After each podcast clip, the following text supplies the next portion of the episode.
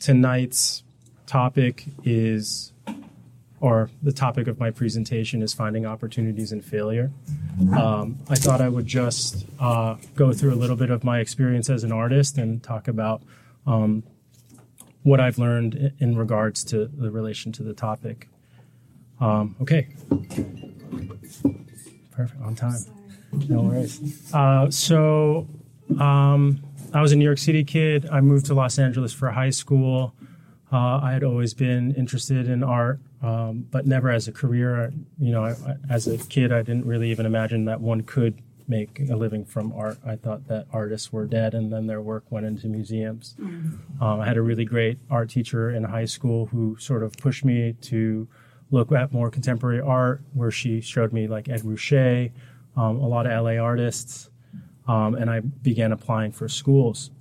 Um, all throughout, like sort of my life, the decisions that I were making were, were based on like desperation or necessity. So, um, art school just seemed like the biggest shot or opportunity I had to go into college. Um, I was yet to be thinking about like wanting to have a career or even really be a fine artist. Um, Cooper, the school that I went to here in New York City, um, was an amazing opportunity because it was at the time free tuition, and so um, it also had a, a really small application or applicant percentage or acceptance percentage, um, which made it sort of like prestigious. You know, you would hear about kids getting into Cooper, and there would be this sort of like aura around them. Um, so I applied. I, you know, I did everything I could. Um, everything people told me, you know, create a really diverse portfolio. So I was doing still life and film and photography and drawing and painting. Um, one of the things that Cooper is that they don't want someone that's coming in that um, is really rigid. You know, they want to be able to offer you a bunch of different things and see how you can excel. Um, and luckily, I got in. I got in on April Fool's Day. Someone called me from the Cooper office. That's how small it is. They, they call you on the phone, and I remember hanging up on them because I thought it was a prank. And they called back, and it wasn't. And um, I finished off my senior year, you know, with this sort of hubris that I, I was the man. I was going to Cooper. Like, um, I thought I was a real big shot, and um, that all faded my foundation year of college because it was a bunch of other kids who were extremely talented, um, and it created this really competitive environment, um, which was great. You know, uh, in the beginning, I was hesitant to sort of throw myself in the community because of that competitive nature that that existed there. Um, but they broke me. You know, they they really pushed um, to study all the disciplinaries. You know, so I was really looking into film. Um, this is also like you know the art that I was making at the time was like pen and pencil drawings. You know, like little scratchy. There was nothing that looked like what you would call fine art today. Um, and so I was just baffled. You know, I, I started to really doubt my abilities, and and and then there was a moment that hit me. Um, me and my roommate were sitting there, and we're like, you know, we're like we are in New York City, and which is like the creative capital of the world, and and we go to the best school in New York City for art. Like that must mean something, you know. So off of that, we sort of like built this this these personas, you know, that we were these artists and that we were really special, and um, it created a, having someone like that to work off of created this healthy motivation you know that i always wanted to impress this other person and then um, that work that i was making bled into into class and, and i and i naturally started to see myself excel you know.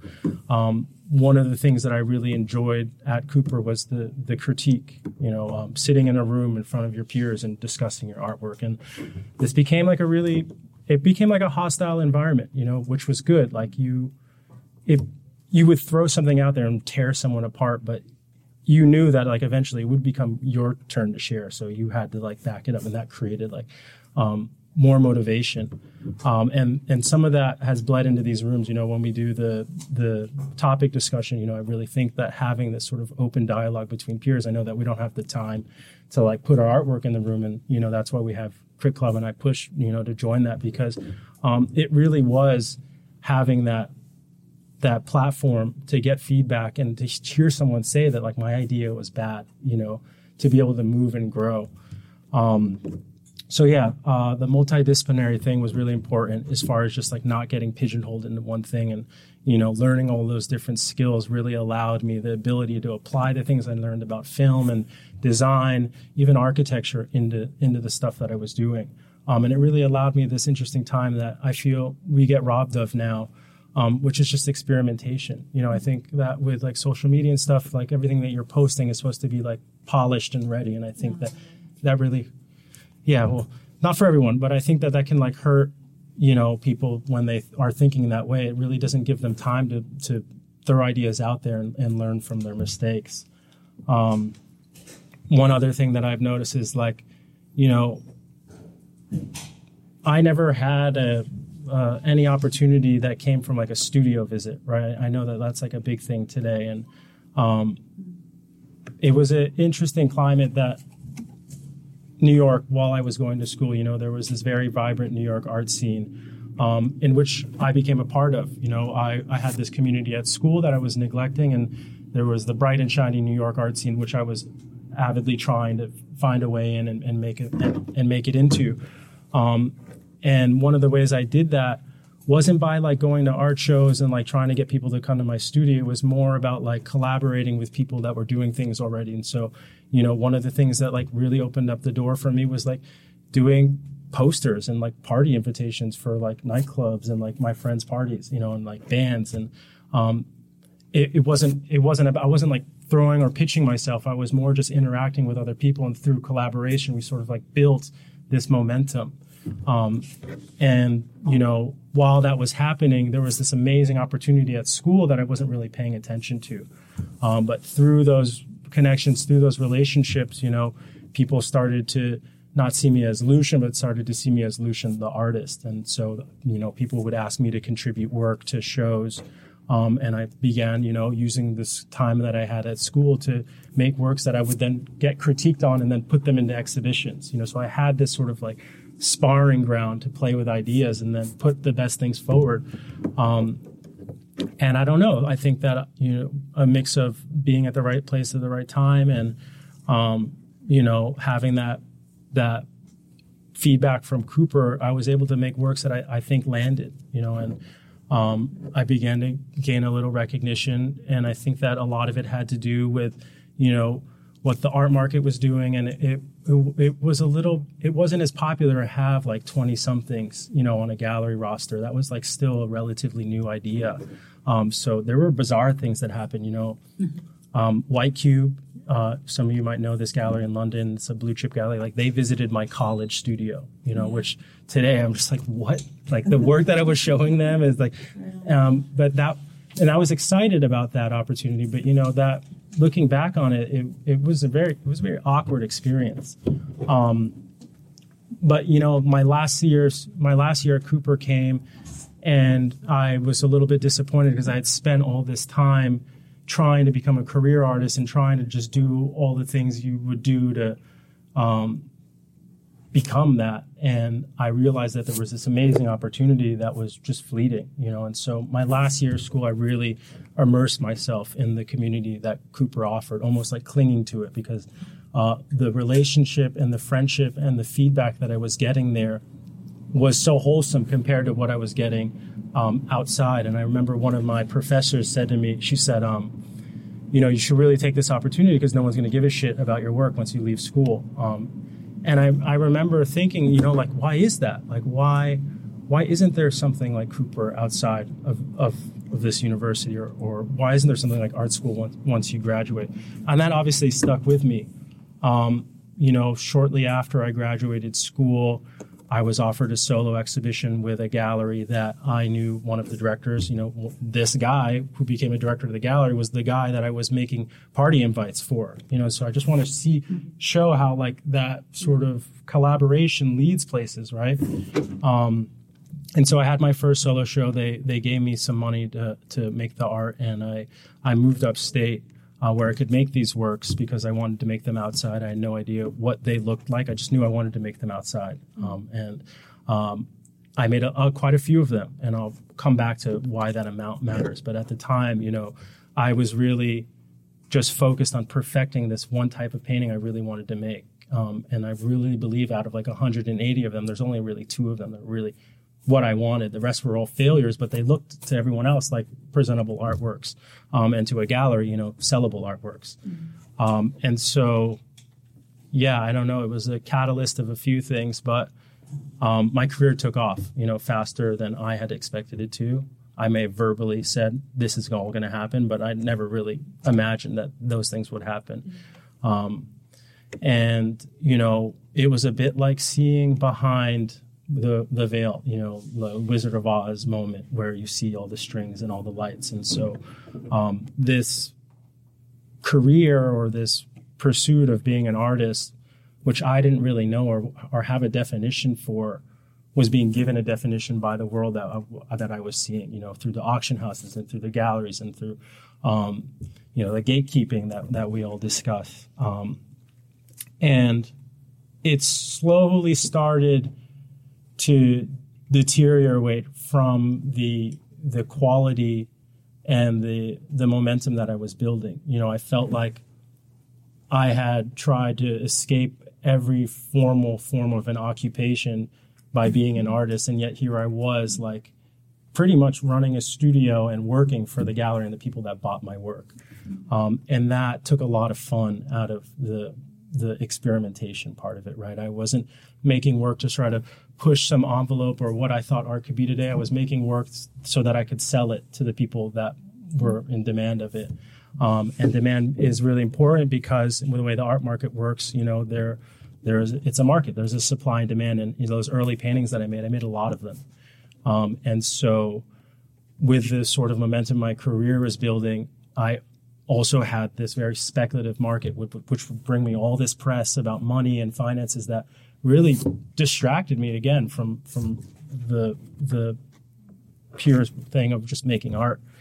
Um, you know, so after that, a few things had happened to me personally in my life in relation to to art that I really just had to take a moment and like look back at what I was doing because I wasn't happy. Um, and I started to think, you know, like, well, what are the things I do like? You know, I, I like, I like the community that art brings. I like talking about art. I like making it. Um, I don't necessarily like showing it, you know. And so I started to try to understand or view a life or a career um, in which I could be doing all the things I wanted to do and very little of the things that I didn't. Um, and ultimately, that came to not being what you would consider like a showing or exhibiting artist, you know. And I so it wasn't a sacrifice as much as a pivot that I had wanted to make because I wanted to be living a fulfilling life, um, you know. And along that time, I butted up against a, a lot of things. There was a lot of friction between people telling me, you know, that I was a painter and that I should stick to this and that the things that I was doing were just distractions from my career. And so um, a big part of me felt like a failure. You know, I felt like I had thrown my career away or I hadn't done good enough as an artist to maintain the notoriety that I had developed or that I was just a flash in the pan. You know, like all of these things were things that I was telling myself and things that were really affecting, you know, my mental health and and how I looked at at what I did. Um, and I think it's important to stop there and just think about, you know, oftentimes if you're running in a direction and nine out of 10 of the people are telling you to turn back, they're right. You know, um, I really believe that like being an artist is knowing the one time that they're wrong, right? Because it's really important to trust your gut, but also to be able to balance feedback from others. And I say this in regards to the things that you create as well. You know, like we all make things, and sometimes people are going to tell you they're bad. That doesn't mean they're necessarily bad. You know, everything, nothing exists until you make it. You know, and so uh, oftentimes with an art audience, you'll notice that you'll be making something, and if you stick with it, sometimes if it's good and and it's really innovative and you've poured heart into it, you convert them. You know, they they be the haters become um, champions to you. Um, but sometimes they don't, you know, and so I think that a big part of that is, you know, being able to have a place or a community or people that you can share ideas with openly, get that feedback without necessarily taking it as an insult, you know, and and and live with it. Um, I think another big thing um, is not being easily satisfied with yourself. You know, this is something that um, I had struggled with and still struggle with a lot. You know, because of that sort of praise that I got early on, I really thought that I was, I was a big shot, that I was great. You know, so that everything I made, like if I made it, it was good. Um, and when you start to to be the source of validation for yourself, sometimes you get lazy, you know, and and and you don't invite the criticism in, you know, and so um, there were times in my life where I was making things and I knew they were half-assed, you know, I knew that that they weren't as great as they could, but I, I knew I, because of the reputation I built that I could just pass them off, you know, and I did this for quite a while, um, and I think that um, maybe it was something I just needed to get out of my system, you know. Also, you know, when we look at the platform and like showing and talking about work, it's like I have the freedom to do that, you know, I have the freedom to throw lazy, half-ass ideas out there and live with them. Um, and I think that, um, you know, a lot of the work that we see from artists and from art history today are works that have entered into the museum system, have been cataloged. But I really believe, and, and I know that there's a big percentage of work that we don't see that you know has been sold, or you often see like a Jackson Pollock that like doesn't look like any Jackson Pollock that someone found in their attic, you know. And I think that it's really healthy to just get things out you know my my best advice for artists is just to like um, keep the pen on the paper. You know the writing exercise where you just start writing. Don't stop you know until you, something clicks. Like uh, we're gonna do a q we're gonna do a q&a don't make a work of art but just find an object and like oh god i know what you are gotcha. Yeah. Yeah. Um in the process it becomes yeah no i agree. You know like the the you train your mind as a creative to start looking and seeing the world as art. You know, I talked about this once in a meeting. Uh, that can be like a gift and a curse. And and one of the reasons why I was mentioning like, oh, collaborate on party flyers and like maybe it's not just about like going to openings and like begging for studio visits. Is that as artists we can be really selfish, you know, and we all live in this thing that like the thing that we make is the center of the universe. And it's, it's important to step out of that, right? That can be very detrimental to your friendships and the people around you. Um, but there was a point that, like, yeah, I had everything from this hat or whatever. I was like, oh, how can I make that into a sculpture or something? You know, I, I, stopped seeing and being inspired by the world because I was so readily available to looking for it that the things that would come by by chance often didn't. Um, and then, yeah, so, uh, you know, self editing is important. I think, like, being able to really just make something and and disregard it, you know, um, but get it get it out. Um, feedback, community. Uh, yeah, we're. I guess the last thing I'll say is that um, touching upon that balance, right? That I talked about um, the balance between everyone telling you something and you believing something else. Like that really is what I think being a creative or, or visionary is, right? Is like we bring things that don't exist into the world. Uh, I remember uh, when I was in high school, I watched Werner Herzog give a Q&A on a not his best movie, Rescue Dawn, um, at the Aero Theater. And I was really blown away by that this guy had made this film and uh, from his imagination and brought it into reality and then when answering the q&a was able to answer these questions as if it was physics. You know, he had created his own reality. Um, and I think that we do that as artists. You know, we bring things that don't exist um, into the world.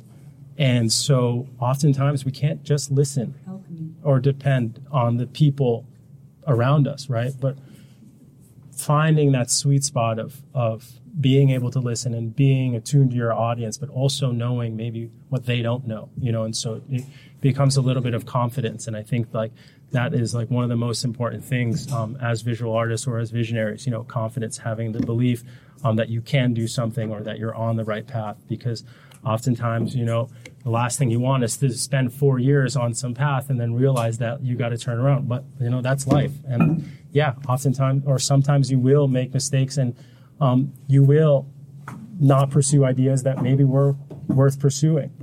Um, so yeah, I hope that was sort of helpful for you guys. Um, you know, the key takeaway being that like, you know, even if you do have to turn around, you know, turn your failures, turn your, your missteps into opportunities, you know, find the lessons that you learn um, on that path, you know, and apply it to the next thing. You know, no one likes to turn around and, and go back, but, you know, sometimes you have to. Um, hopefully not as much. Thank you. Yeah.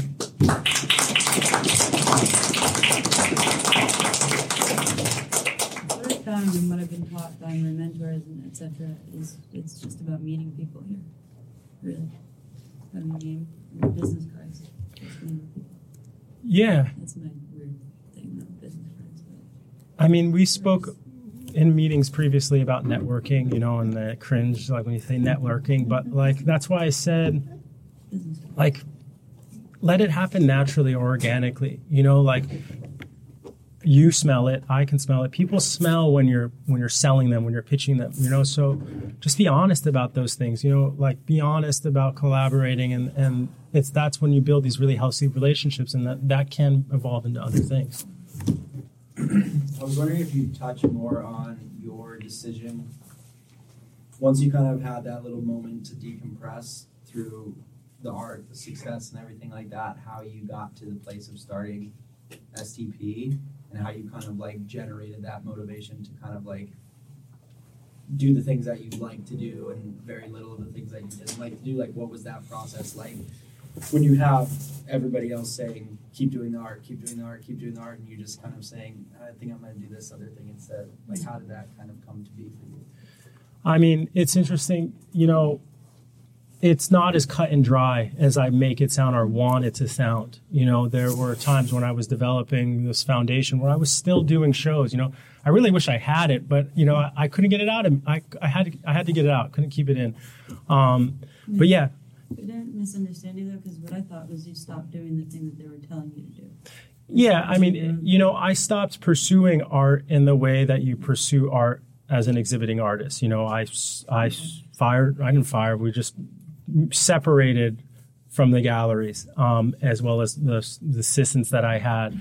Um, but yeah, no, in that moment, it was just like, I really couldn't, I had developed such a disdain for the art world and all of its, its little pieces and and and I I just was like, what do I do? You know, so yeah, I kept painting, um, but I really I looked back at Cooper. You know, I was like, that was the happiest time I wasn't as an artist.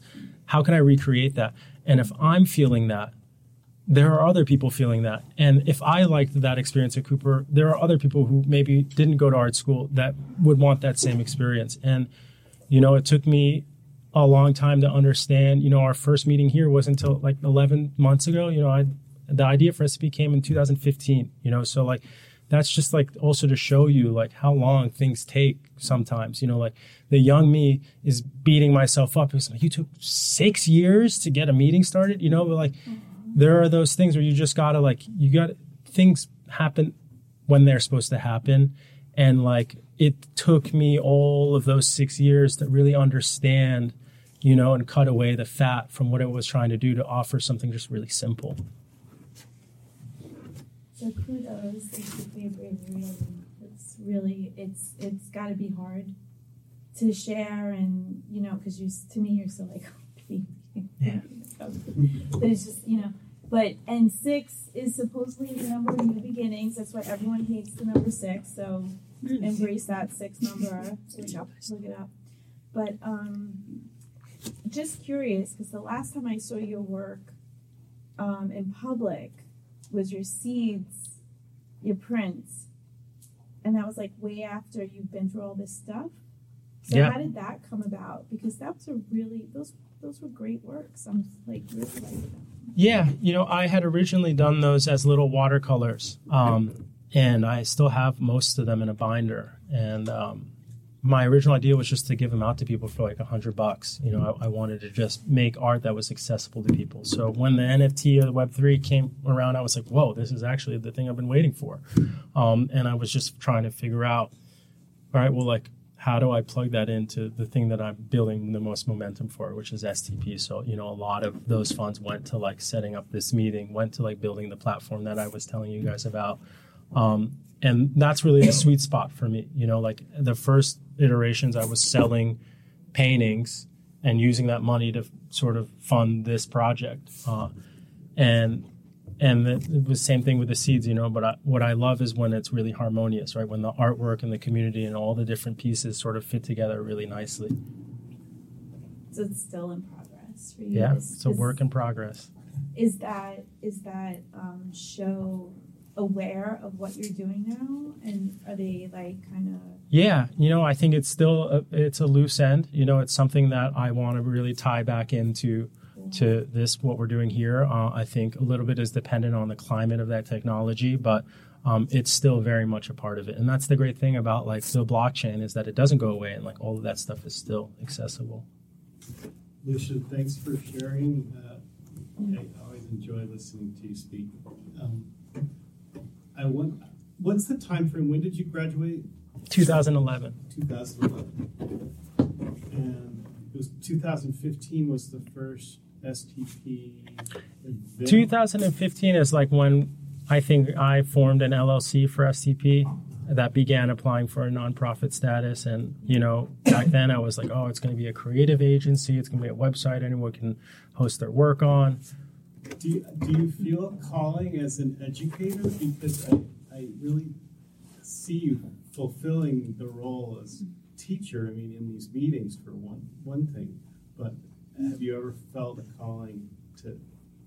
Yeah, yeah. I mean, I feel like like interim founder. You know, like I think that for me, I like building things. I like trying to put together pieces and seeing how things will work.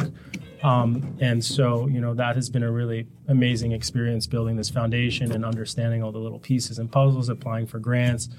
Um, I think that, you know, ultimately, I would like to provide a platform where other people find voices, where other people can start to to give back and have a healthy exchange of dialogue within the community. Um, because that's where I really see it efficient, right? like anyone can teach art history with art history textbook. I'd, I'd rather create a system that like we can teach it to ourselves and that also we can create new history, right? And that like voices and careers and um, work can be shared that maybe isn't going to make it. I don't even know if they print art history textbooks like that anymore. Would you consider it alternative education? Um, Yeah, I mean, you know, some of the things I'm inspired by are like the Black Mountain College. You know, so thinking about artists sort of sort of taking the wheel. Um, yeah, in a way, it's it's education. You know, I think you know it comes really down to community. That that, that token word. I'd call him community leader. Yeah, well, you know, I think that like healthy communities, like there are there are efforts like Pioneer Works, you know, which I know about. I think that I I, I don't really like the leader thing because it, it it was never about me, you know, like yeah, facilitator. Um, but you know, there are other organizations that we sort of take inspiration from that can be sort of autonomous and self-serving. Yeah, thanks, Luke. Uh, that was really nice. Um, could you speak about um, how you got through some of the really tough moments of doubt, um, and not the unhealthy kinds? We all know how to get through them in an unhealthy way. Um, like how you got to where you are now, um, because the rejection is horrible, especially you know Yeah. built up and then chopped down. And I know that's a part of the story, so. Yeah, I mean, being a, being an artist is like a really tough thing, you know, and and it's very complex because you like want attention and you want validation, but then you don't want it, and then you know you can develop like paranoias. Um, so you know, for a, a long period of time, um, it was really difficult. You know, it was really difficult for me to concentrate on what I was doing and not be distracted by the sort of outside voices and doubt. Um, I would say, you know, the thing that helped me through that period is having something that I really believed in, having something that I was able to see the value that it was providing, you know, because that was the fuel, you know, the, not the validation, but okay, it's working. People like it. People are using it. Like I wasn't wrong, you know. Um, had it not been working, I probably would have given up and turned around, right? But like that is a sign. Like if you're doing something that's not working for long enough, you, you might have to go back and figure some things out. But um, yeah, you know, this organization and and you know the people involved and the people who have helped me get here have been like really big parts of me sort of persevering. You know, um, and and that was a, in bold in my notes there, perseverance, um, because you know it can get tough and you have to sort of find those outside sources um, to continue doing that and not just depend on the audience and depend on the intended person um, And so, yeah, a- again, it comes back to community, it comes back to like building that group around you, you know, that is interested in the things that you're doing and, and can help you get there. So are you reaching out to people? Am I reaching out to gatekeepers? I mean, the gatekeeping thing is like,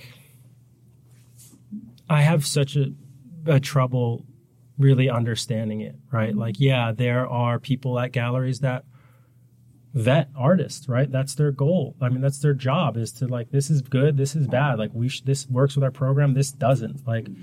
there are people like that in any creative industry because like there needs to be a limitation. But like, the thing that I think is a counterpoint to the gatekeeping notion is that we have the internet. You know, like there's never going to be another Van Gogh because Van Gogh didn't have Twitter or Instagram. Like if you're making good work, it's going to get seen. Someone is going to want no, it's true, you know, and, and this is the thing like with artists today is that like and I think it's really important is that we all want this approval, right? We all think what we're doing is amazing, but like is it really? You know, one of the things that I love to do is to look at the thing that I'm doing from someone else's perspective because then I tear it apart. I'm like, this sucks. You know, like you really got to, we got to, you got to do that because no one is going to do that for you, you know? And so, I don't know because I've never made a piece of art from the outside of myself, and the things that are the most self-serving have been the most successful.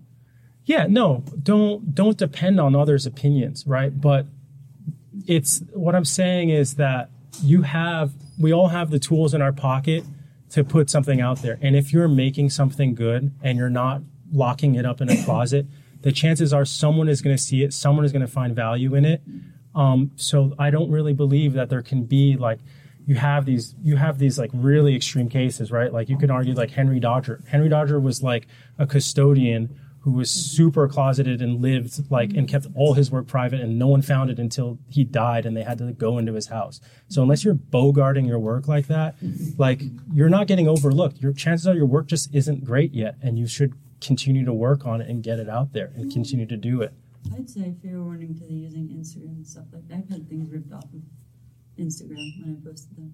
Yeah, I mean, I'm. I'm more I'm more just focusing on the gatekeeper thing, right? Like there are growing number of galleries and a growing number of art collectors out there, right, that are always looking for something new and innovative. So the fact that there's like this board of people that are conspiring against you to not get like recognition, it's just unlikely. You know, there are just too many touch points for you to be showing your work and putting it out there. So I would say that if you're not getting the reception that you want or you feel like people are gatekeeping you, make it impossible for them to ignore you. I think like partially what my question was about because I feel like in this room we want to be the ones in charge. So with that said, I guess you know it's hopeful that what you're doing is just something that is refreshing to those people. And they're just like thank God. You're creating a community of people working really hard and and you know we're interested like that sort of thing. Because um you know i feel like you're con- like i mean from your seeds to your first meeting on thompson and and now here i still keep that aesthetic of breaking the concrete and Yeah. you know digging a little seed and it's so exciting because Alec was here, like we are like, yeah, let's break the ground. It was a meeting like a million mm. years ago, and like having food, you know, now come Yeah. into place. It's just, it seems like a timeline that is making a lot of great sense, and it's exciting. So I just like, I guess, bringing up gatekeeping because I never heard that term until I Yeah. was in this room. I wish I never had heard no it. idea what it was until then. But no, it's interesting, you know. But it's just like bringing it up though shows us that we're actually the ones who can shift the keeping. Yeah. You know, like the beekeepers. Or Yeah, you know, that reminds me the way you say like we want to be in charge, right? Like I don't know, maybe there are a few people here, but like running a gallery is like it's not fun. It doesn't look fun. It's a never seen the gallery. yeah, it's a business. You know, the art market is a business, right? It's not like just because you make good art doesn't mean it's going to sell. You know, like there's a lot of politics. There's a lot of things that that you know, and if you want to get into that world, so be it. You know, like again, like I think look take a look at like the motivations. Like why are you making work? Are you making work because you just want to be famous? Are you making work because you just want to get in a gallery system because you want to get rich? Like then you're going to enter into a pool of a lot of people going that way right? And so one of my really favorite things that i've, I've discovered recently um, is are these kids that there's this they created this film or like this internet phenomenon phenomenon based on like minimal space called the back rooms right? It, it was like a they made it with like open just just some like 3d software and a camcorder. Um, and it and it became a huge hit. Like youtube crazy. A24 is buying the rights to make a film of it right? Um, but it's already big before they even get like this cool film you know? And the way they did it is that they just made art and they they made it with what they had. And they sort of bypassed this whole festival thing you know? And and that's what i'm saying is like you can spend all your time trying to enter into the gallery system the traditional way or you could just make really great art and find a way that it lives and exists and finds an audience outside of that. And all those people from the gallery will be begging you to put it in. And so like that's really like you know that's the way i would go like but yeah. Um, the oh sorry. And also like just when i say gallery like that applies to like record labels and you know everything across the board Right. So in, in that vein, you know, you've, I don't know, if if you've reinvented, you've done so many different things, right? From from the sort of the gallery route of fine art, and then even recently working for brands, right? And um, what is that transition go, like going from in your mind being this fine artist who sells in galleries and pieces go to auction you know, at these crazy prices and, you know, becoming sort of, you know, angry at the system and then going for basically a conventional job, right? Just sort of the regular job of being a, a creative, a creative director or, or whatever the title was. Um, because a lot of artists have to do that, right? They go Yeah. to school thinking they're gonna have those painting careers or fine art careers. yeah And then do have to shit. Yeah. Um, so right before I answer that question, I just I was rem- remembering something that Noah was saying. Um, one of those moments for me was I looked at artists that I wanted to be like.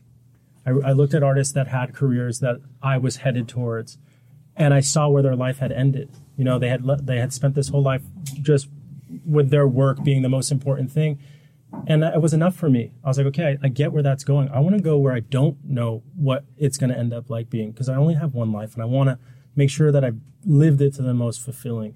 Um, so that was that was a big thing for me. I looked at like Jeff Koons and Damien Hirst. I was like, I want to be that guy. You know, I really don't.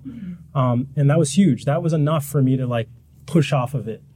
Um, but yeah, for Mike, you know, so some of you don't know, I took a like creative director position at a tech company um, because you know, I like everyone else needed to eat, um, and I, I couldn't spend the time making art because that was distracting me from this and the things that I wanted to do. So I found a job that was parallel to what it was that I was doing and that I could learn something from. Um, and it was amazing. You know, it was amazing finally to have a check arrive every week or every two weeks and like know that my rent was getting paid and like health benefits. Like I was going to the dentist and like it was amazing, you know, like so like don't don't take that for granted, you know, like eh, you don't have to suffer. Like getting a job just isn't the end all, you know, like you find a job that like is parallel to what it is that you want to be doing. I would recommend as a visual artist, maybe don't work at a gallery. It's a bit like a pig going to the slaughterhouse, but it's It's it, good. It's good if you're like literally straight out of high school, interning in your before you're like Yeah, 23 or I mean- It, because you need to know the beast Hmm. that you're going against. Like I interned in so many galleries. I ended up getting a job. I actually made some of my favorite little watercolor paintings off the cardboard slides that came in. Because Yeah. I mean, I've even like unfortunately fell asleep one time. You know, like it happens. But it is. I recommend.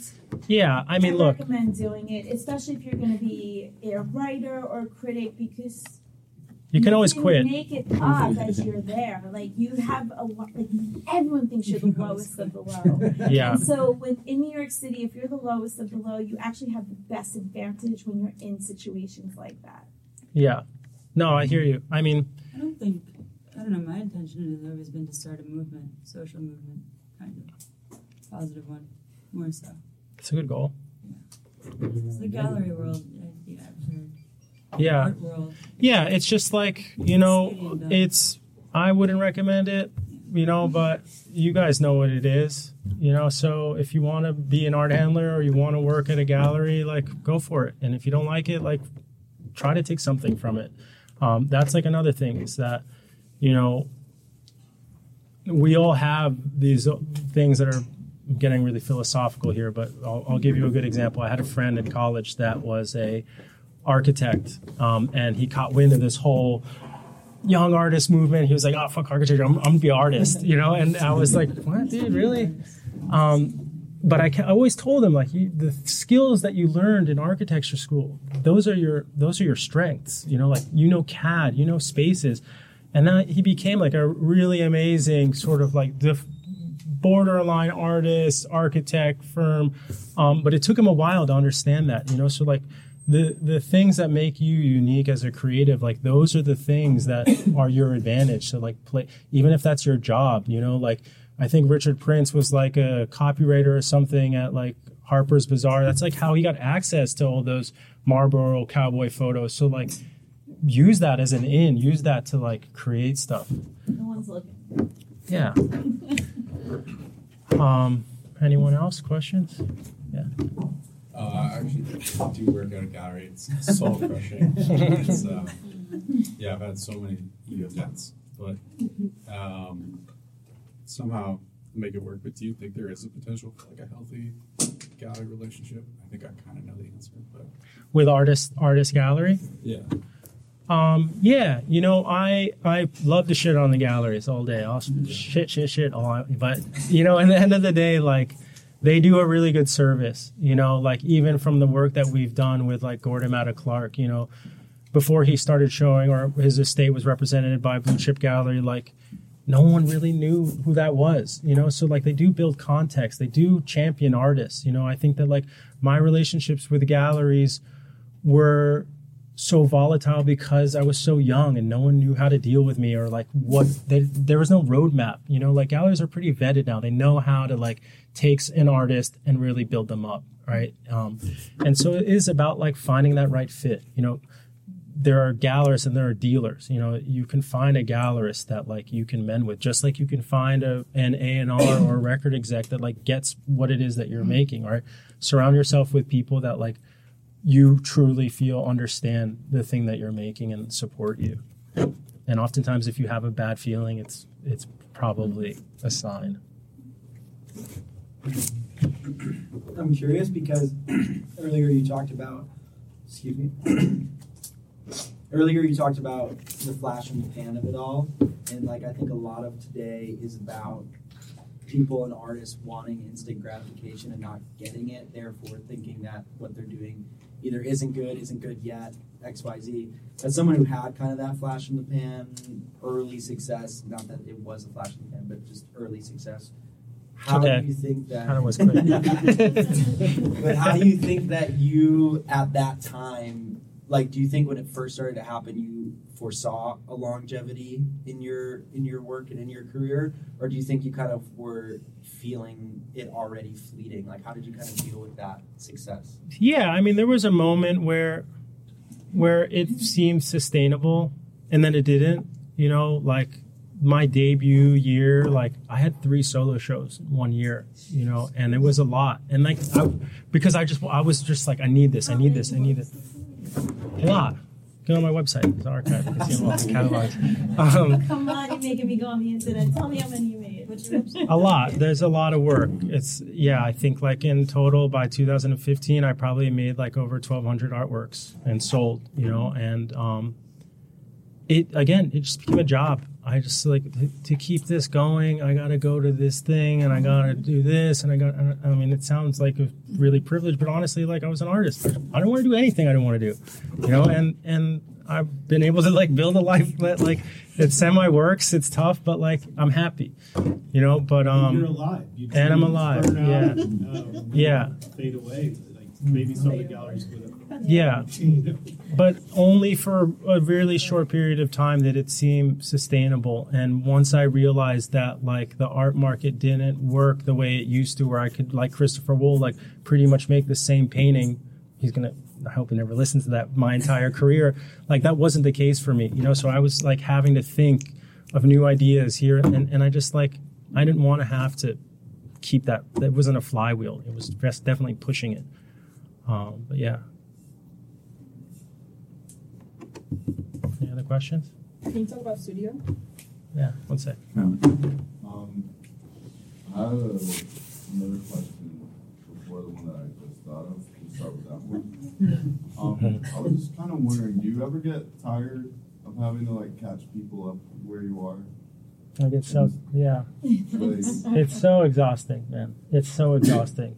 But um I fucking believe in it. You know, like look at this room. Like like I I love that. I can't wait to see one of you up here. You know, like that for me is enough to keep going. But yeah, like the field or what it is that I pivoted to, you know, like to to answer Kai's question, like a lot of these efforts fell into place between creating a a social app. You know, I wanted to create a place that had the ingenuity of Instagram, but maybe felt like I didn't regret spending half an hour on it, you know, and I wanted to create a place where like maybe people can find voices without the gatekeepers or without the sort of naysayers. Um, but yeah, it's exhausting, you know, like it, I spend every day like watching engagement metrics and trying to get people to join and dealing with people telling me that I'm an idiot for trying to do this. But um, again, it's like seeing Kai or seeing people post it, seeing people use it.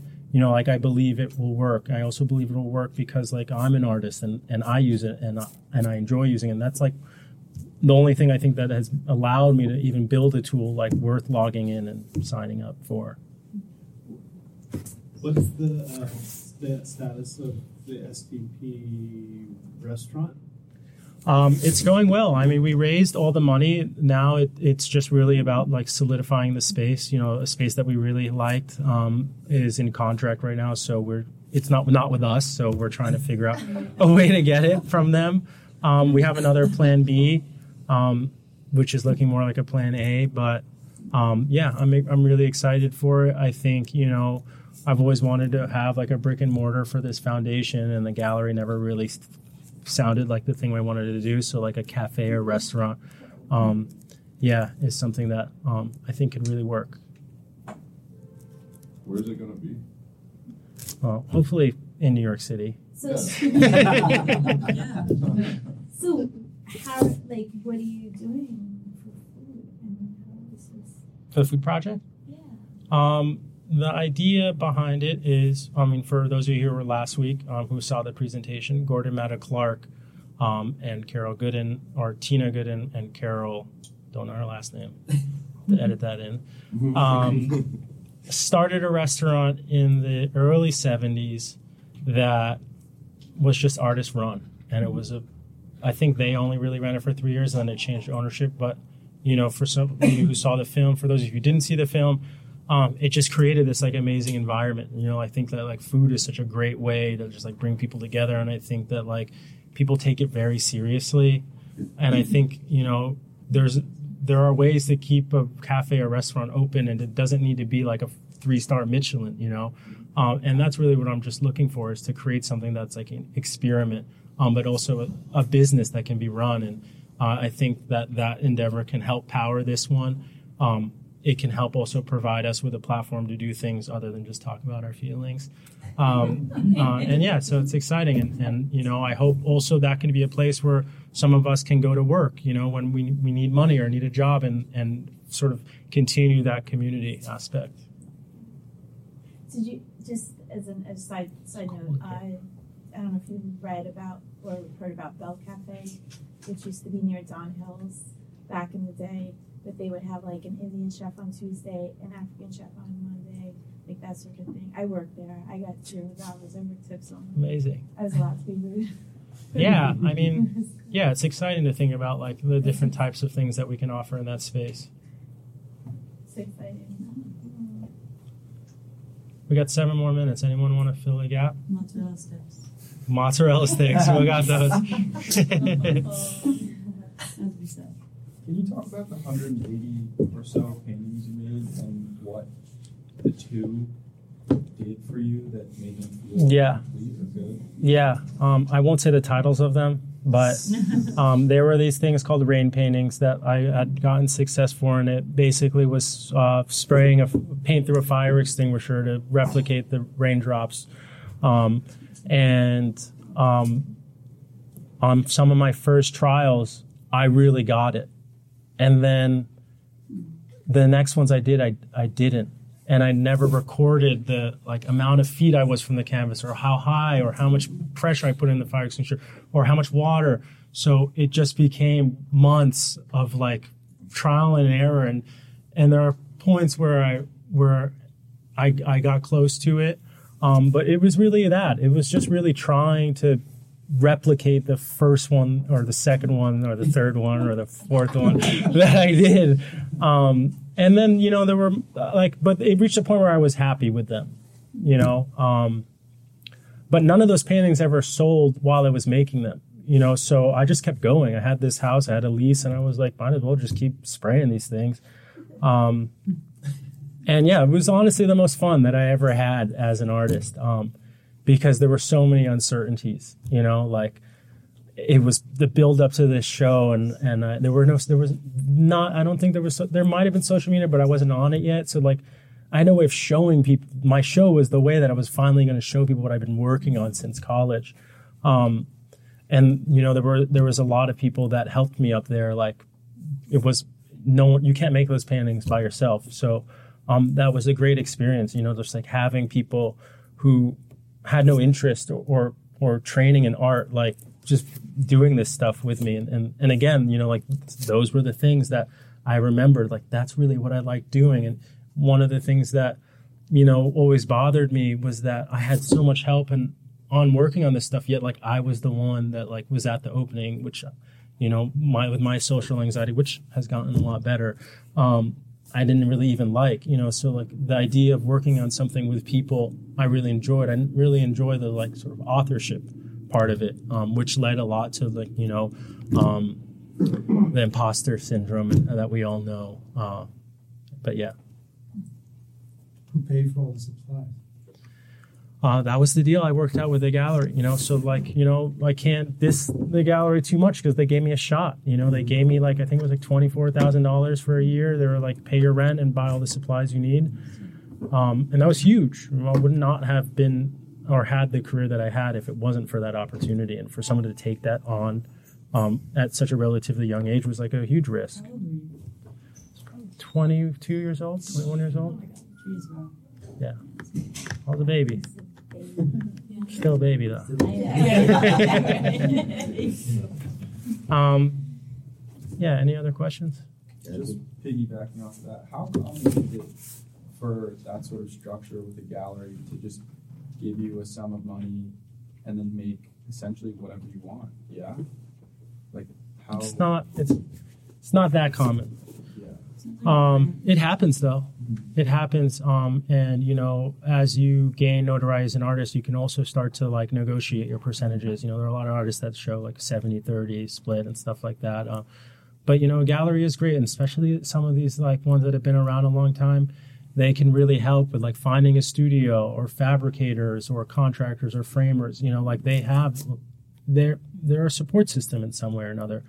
Um, I don't believe that, that that art needs that. You know, like you have these artists like Jordan Wolfson who come out of the gate, you know, like making these like super expensive, elaborate sculptures, and, and they're great. It really shows the spectacle or like what art can be, you know, and it's something to aspire to. But I think that there are, are ideas and, and executions that that hit relatively hard that don't have funding or don't have any of that support behind it. But then it really comes down to the integrity of the work. Did you get that opportunity because they went to a school show? No, I, again, it was it was you know a, a friend of mine who had Ah, yeah, and and he joined or started this gallery, and and I was like, I need I need this opportunity. Like you know, I was stealing. Sorry to my roommates, but like quarters and shit out of my roommates' pockets to like buy ramen noodles. You know what I mean? So I was like, wait, I'm not gonna. My tuition, my school's gonna be gone. My apartment's gonna be gone. I'll have no money. Like I need to make money. You know, and so um, I remember it was with the gallerist at the time and my buddy, and I, they were in a cab, and they were like, "You have until the end of this cab to convince us," you know, and, and I just poured everything I, I could into that, and, and it worked out. Um, but yeah, again, like well, as I said earlier, like the desperation, the necessity, you know, created the opportunity. I think something something you touched on earlier about like uh like why you make art. I think like there's like different intensity or commitment to like like you're doing it art for art, not for anything else, not for like the success of like commercial success or whatever. You're just doing it for the art itself. Like for example, like uh like people first the first people who try to climb Mount Everest, they're not doing it for like they're they're just doing it for the thing itself. I mean, I don't know. I think like that's one thing to consider if, if you're thinking about oh, like why am I making art? Yeah, I think that's that's actually the main point. Like, why are you making art? You making art just because you actually enjoy making art yourself, or you're just doing it for like certain type of like a commercial success. Like it's, I think that like being clear on that is very important. Yeah, I definitely agree. You know, I think that in the beginning, my intentions started out innocent like that, you know, but um, as I entered into that system, uh, I began to find myself losing that and getting more towards the commercial success of it, um, which is why I sort of backed out. Um, but I think that for me now, or if, even at that point, like the idea that I have in my head is to, with this foundation, be able to say, okay, like I gave all I could to doing the thing that I felt was the right thing to do and the thing that I really believed in. And I also, along that path, learned some skills to be able to set up a viable business that can provide a resource and tool for other people, but also finance for me, right? So that at that point I can I can create art. I can do things without depending on them it for money. You know, to me that's the ultimate freedom, being able to make art and not have to show it or not have to depend on a sale of it. And so yeah, there you know, like uh, I still every day like drag little photos into a folder and think about like how would I paint this? How would I do this? Um, and I still have that itch, you know, and and and that's not because I want to sell them or because I want to have some career. It's because like that those wheels are still spinning, you know, and I put that energy into other things that I do, but painting is is ultimately like, you know, like those climbers, it was something that I did recreation, something I did for fun. It just also became a job at one point which I realized wasn't for me. Yeah, I think like the things that that maybe you cannot commercialize, if like a maybe you're exploring something because usually it's because you're exploring something brand new. So like later on, the the art you made there for commercial purpose and the art that you made for like just for your own inspiration, sometimes they could be the same thing, but like os- often they're not. So like later on when people look at it, they could tell the difference. So the value, the initial value is very different from the later on, but like when you assess it just for the thing itself, not how popular it was or how much money it made. Yeah. So like in terms of like philosophy or whatever, like yeah, like those are the criteria. Like I'm just looking at the thing itself, like the ideas, like how how yeah, Yeah, I mean, it, it reminds me again of that that backrooms thing, right? Like, I don't think their goal there was to like land a film deal. Their goal was to, like, oh, we have a camera, like let's make something cool and like fun that we're gonna enjoy, you know. And because it the, the, the pureness of maybe of the intention, it created an artwork or something that like people were really drawn towards. It didn't feel like it was trying to shove more commercial content um, down an audience's Yeah. throat. I'm, I'm, I'm not saying like there's not something wrong with either one. It's just like Yeah, no, just- again, just like the it's there's nothing wrong with like wanting to. I, Yeah. I, I don't think there's anything wrong with wanting to pursue a, a career in, in in a commercial art way, right? It's like I guess knowing if that's for you or not is like a big a big step in the right direction. yeah, that's something. Um, Awesome.